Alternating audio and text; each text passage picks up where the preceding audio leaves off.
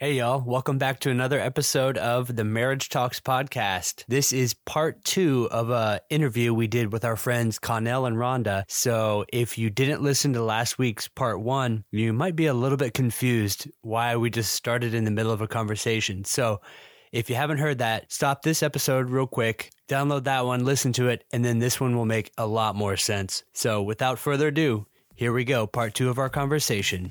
Hope you enjoy. What do you guys? So, what would you tell your younger selves? I, I want to know. Like, what would you say? Oh man. Definitely, I would echo the boundaries for sure. Oh yeah, absolutely. I wish that we had had the opportunity to sit down with certain people and say, look, here's the boundaries because we need to respect our marriage and mm-hmm. we need we want to have a successful relationship with you Right. And I think that boundaries are an incredible way to do that. So I would definitely echo the boundaries um, one for sure. And I, I'm trying to think of what another one would be. What do you think, Michael? I've been thinking the whole time you were talking. um, I, my big thing is I, it's hard to kind of boil down into a specific idea, but just how like when you say your vows, you know that the person across from you is very important. But just, I would tell my younger self, like, this person, Beth, in my case, means, is going to mean everything to you. Um, mm. You're going to wake up every day next to her. just make sure you treasure her, make sure you respect her. And right. for me, like, just the biggest thing is after having three kids, it's like, the interactions that she has with our kids are the things that are shaping them most because she spends all day with them. And like it's just just treasure the relationship as much as you possibly can because she means everything and I would build mm. off of that and say um, the relationship matters and my pride and ego doesn't. Oh, that's good. Because in yeah. the early years, it's like, who's going to win this fight? Because that's what yeah. you hear from culture and like movies and all this kind of stuff. It's like, I won, I won the fight. And it's like, that's not the point the point is, and I can't, Michael, I can't remember if you told me this, but somebody said that an older couple um, was at a marriage conference, and somebody asked, "What's the what's the um, a piece of advice you would give married couples?" And anytime that they had a conflict or something that they weren't on the same page about, they prayed to be on the same page. So it didn't matter that they were on the husband's page or the wife's page; they wanted to be on whatever the same page was, according to biblical truth.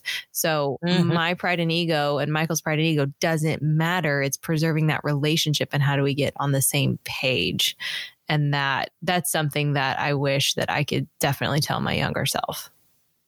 that is good. That is. Yeah, and that definitely wasn't me because that sounds awesome and I've never heard it before. Oh, okay. I heard it from somebody else, but it's good. yeah, we used to say, um, stop keeping score and learn to, to lose count. Mm-hmm. Oh, I love that. Yeah. Yeah, that one is it was important for us because you know that was me. I mean, yeah. I'm just because Rhonda can argue with a stop sign. People, yeah, that is the She'll tell her, a stop sign. Why did you ask me to stop? Stop sign. Because I'm always on the go, and she wins with stop sign. Come on. Okay, stop just go it. on by. that's that's tough right there. Right. that was the younger me. That was I've gotten so much better. Oh my God, I got Agreed. so much better. That was prayer. Cause you know, we we always say this, like, you know, Jesus knew us, but we don't know if I knew Jesus as well back then. And so I needed prayer to get through because I was so rough on Connell in the very beginning. But yeah, I would probably say that too. I would say like, you know, what is the what is our end goal? Is our end goal to win together or someone to lose the fight? You know, mm-hmm. I, I would rather us win together. So, and I feel like we're doing that now, but it did take a couple years, you know, especially for me to get that figured out. I think that's anybody though, because I mean, if you really think about it, like you don't know how to love somebody like you just finished loving yourself. Mm-hmm. So to let somebody into your circle, to love on them like you love yourself, mm-hmm. I mean, initially that's just hard. Mm-hmm. And you grow in love. Right. Like I don't love you the same way I do now that I did almost 12 years ago. Yeah. I love you so much much more. but I He's had to flirting get, I with had, me right now. I just want y'all to know that was flirting. but I had to get to that point, you know. So it it's just growth Yeah. and being willing to grow. Yeah. Yes. That's real love. Are you willing to go out of your comfort zone for someone else? Because if you're not willing to change, then why are you getting mm-hmm. married? You know, you know, seriously, it's it's about changing. It's about you taking a little bit of them and them taking a little bit of you, and then you become something brand new. You know? Yes. Yeah. Yes. I love that. That that's really awesome. I would say for myself, I've definitely learned. If you would ask me in 2011, like, "Hey, are you are you patient?" I would say, "Yeah, I'm really patient. I'm I'm good." Um, but there's nothing like living with another person to reveal those things. Is like, yeah, that was not true, and it continues to be something I'm really working on. But um, yeah, it- you'll all of your things that you thought you were good at will be revealed when you're uh, in early marriage. So Yeah. So true. yeah. so true. Yes, you'll learn it very quick, and it, then you'll get constant reminders all the way through. Like, oh man, that that used to be my jam. I guess it's not right. I guess it's not gonna work for me.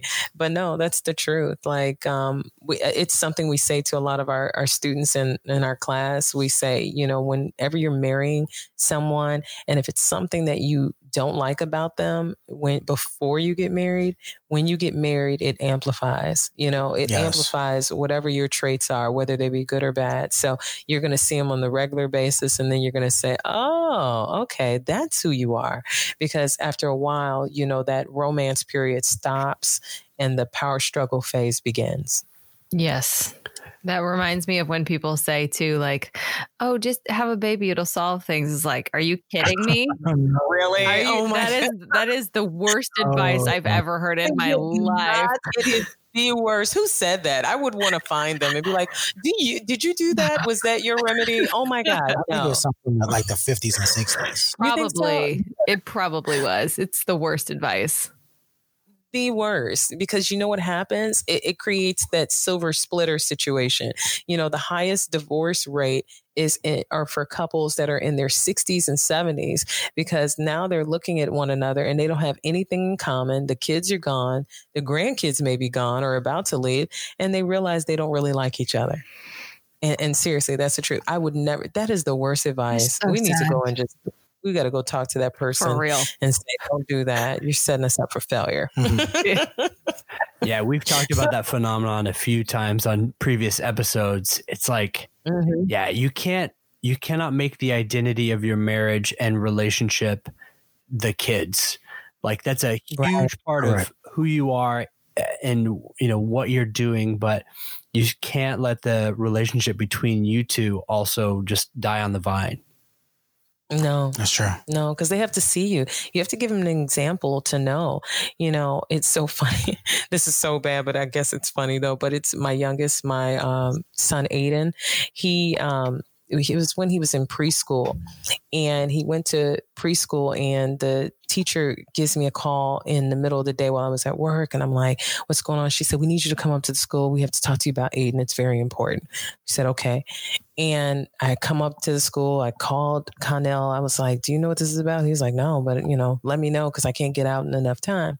So I go down there to see him at the school, and he's sitting there, and he's sitting across from this little girl named Amelia.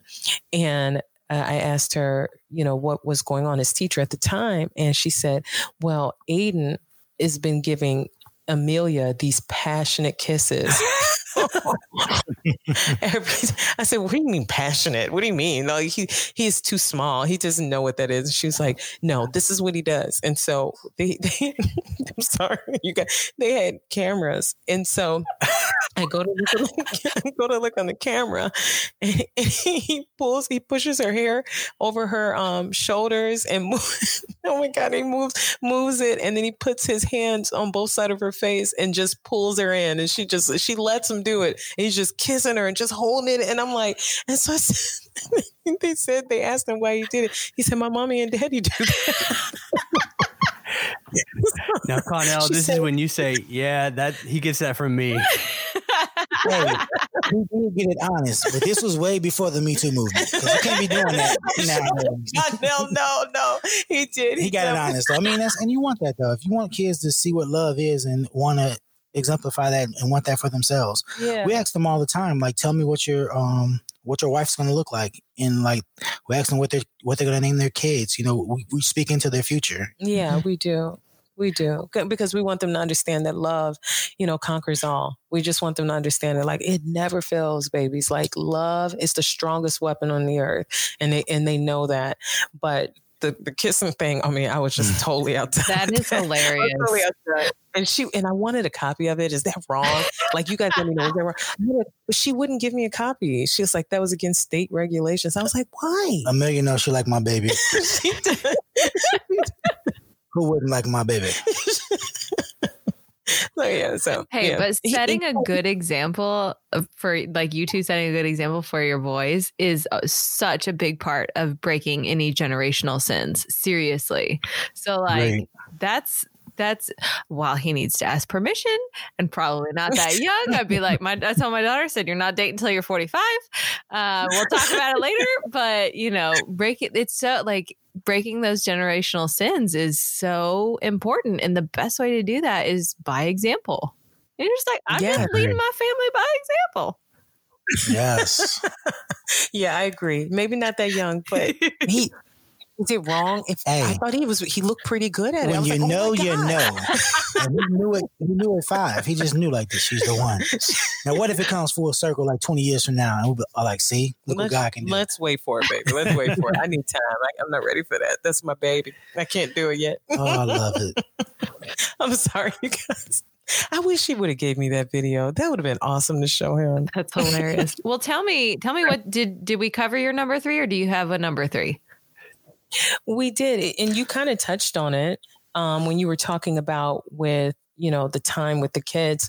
Um, I would have told my younger self um, at the time I was very very very career driven i think um, i felt as though when we first got married i felt like i had something to prove you know like connell was doing when he had moved over to his new job he was doing so well there i wanted the same thing i wanted to, to do very well and i was excelling so much that I was missing that valuable time with the with the boys. Um, I would be out very early in the morning, like six in the morning, and then I was coming home and they were getting tucked in their beds, and so I was finding I was missing valuable time. And I would probably tell my younger self, um, that not only Rhonda, maybe take a chill pill, you know, again, and just say, hey, not only are you missing this valuable, wonderful time with your children that you won't be able to get back, but you're you're creating some space between you and your husband. And in all the enemy, we always say this in our class, all the enemy needs is a crack. And I don't want to create a bigger crack in order to allow any type of grievances to set in. And so I would have said that to myself in the very beginning, like, hey, you know what? I'm glad that you have have dreams and things that you want to excel for, but you know, money's not everything. You know, it does not buy happiness. You know, it just doesn't. It's not even possible. Um, and so I, I just would have said that to myself. I, I don't know if you agree um, with that, Connell, or not, but I felt like that was a really that was a really tough period. It didn't last long, thank God, right. but I think it lasted long enough. No, it was, and um, I, I I totally agree with the fact that you know, as a young black professional woman at that, in a man's environment, you saw that you had to go the extra mile. So if they were putting in 40 hours, you were putting in 60 and it was just, I mean, and then you weren't afraid of hard work. Like you've been working your whole life. Mm-hmm. Um, even back when you were like 14, you started working before it was legal.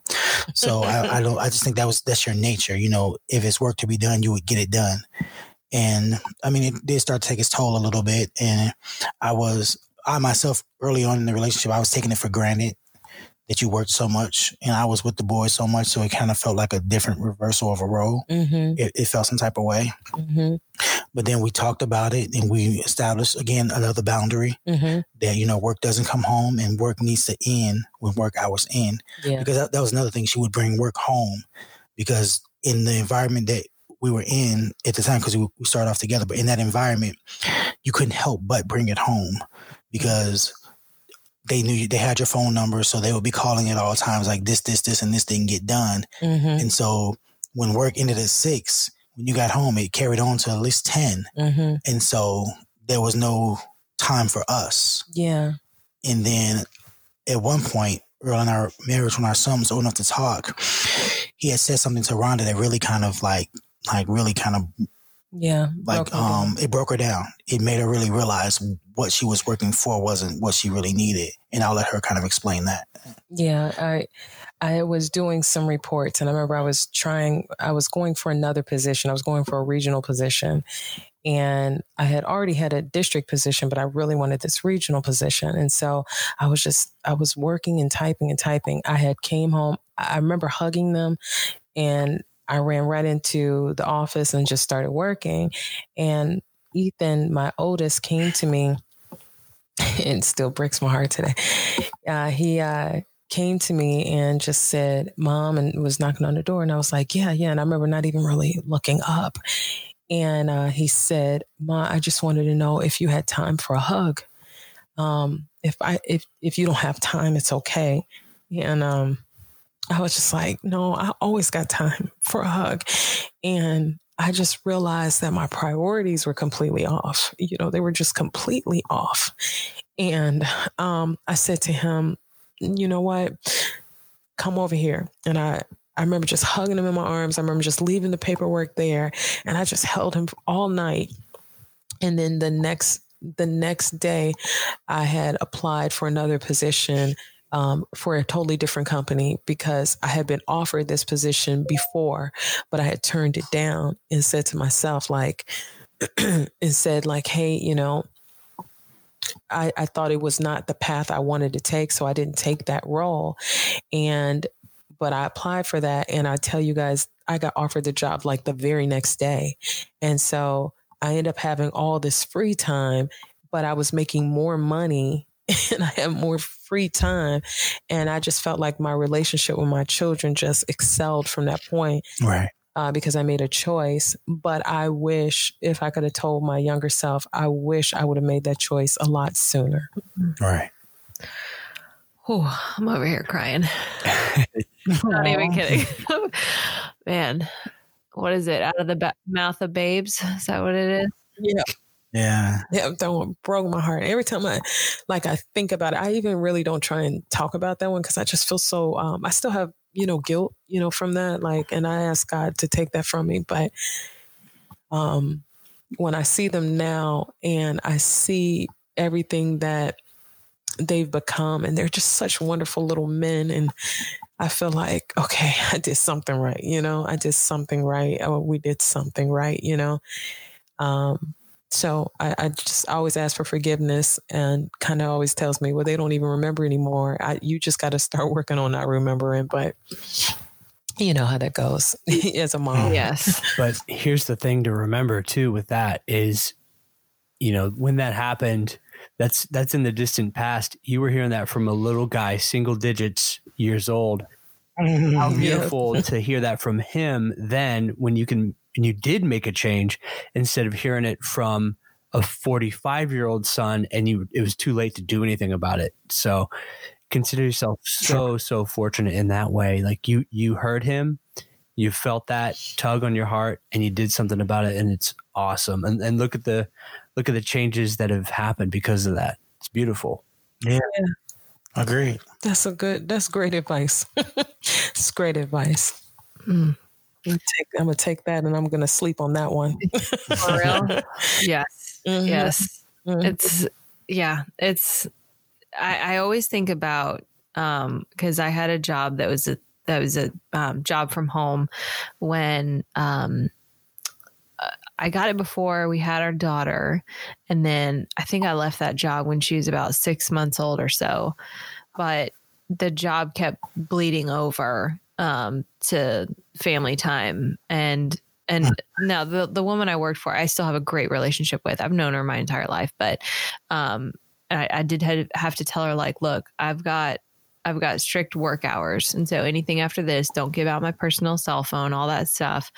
and mm-hmm. that actually yeah. changed the culture of the company um, that I worked for at the time. But when I finally left that job, a very um, sweet friend who is my parents' age, she said, "You know, nobody ever sits on their deathbed and wish they had worked more. They always mm. wished that they had been either more involved in their marriage or their family. Like they they right. wish for wow. more time, and because you know, it's That's like." Good if I'm not working, I'm not bringing home that money. Um, but the more important thing was to, for us was for me to be a stay at home mom. And so we just adjusted. And that really, that really hit home. That advice was like, yeah, I, I'm not going to be on my deathbed and wish that I had worked more. I'm going to be thankful that I made that course correction and invested in my family.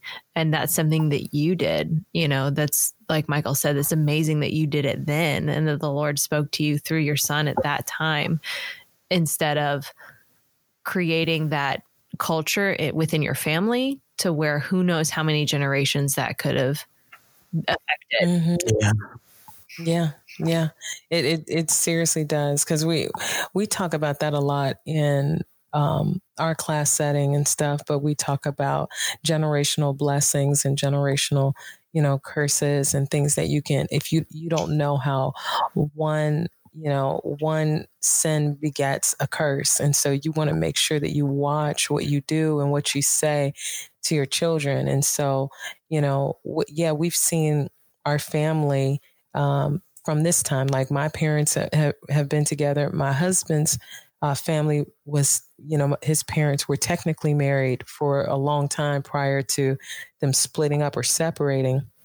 But over that, everyone prior to them, my my uh, parents, uh, grandparents or so, were married um, almost 40 years on both sides. And then above that, too. So it's a generations of marriage has gone into our family and and same thing on my husband's side and so you know how you if you start putting cracks into your family um, early on and your children see something different than from what you are you know your actions don't line up to what you're saying about marriage then they're going to have a false belief or they're going to resent it and not want to be a part of it. And so it, it's been vital I would say in our our relationship, the one thing we want is we want them to understand the value of love and marriage. Yes is so vital. It's so vital because we want them to make sure that they make it better and stronger for the next generation and, and whomever they may come in contact with. Because, you know, just because you have uh, a marriage that is strong, sometimes, and, and my husband says it to you guys all the time, you guys are such great examples,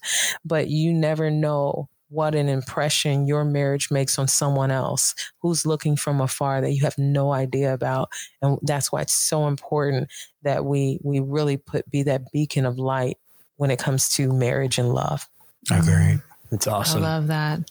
I love that. And I, I, I want to segue into our challenge because we do a challenge every episode. Because uh, I love, I love like actionable things because sometimes I hear stuff and I'm like, what do I do with that? But here's what I here's what I want our listeners to do with that. In the next 7 days, set aside some time with your spouse and talk about three things you wish you could have told your younger self. I think this is a good exercise to celebrate how much you've grown. Now, yeah. if you're struggling, and you do not feel like you have grown in your marriage, I want to encourage you to pray over these things that we've shared today and implement them into your marriage because I think what we've shared collectively is is good it is good good stuff and it's and it's just from experience like don't make the mistakes that we've made you know um and so i just want to encourage everyone who's listening i think this is a really really good topic to talk about with your spouse and definitely do it in the next 7 days. Don't say oh i'll get around to it. No in the next 7 days it is just put it into action start the conversation and um Connell and Rhonda, I would love for you to tell everyone where they can find you Oh yeah, absolutely. Um, you guys can find us at our on our website, which is M E T O W E L O V E, which is metowelove.com. But most importantly, you can find us on our web our podcast, which is Me Too We Talk Podcast. And we air every Saturday. And we love love. So if you love love and you want to tell the truth, because we promise to tell the truth, the whole truth, and nothing but the truth. So, so help me God. So hoping you guys would say that. I'm like jamming out over here.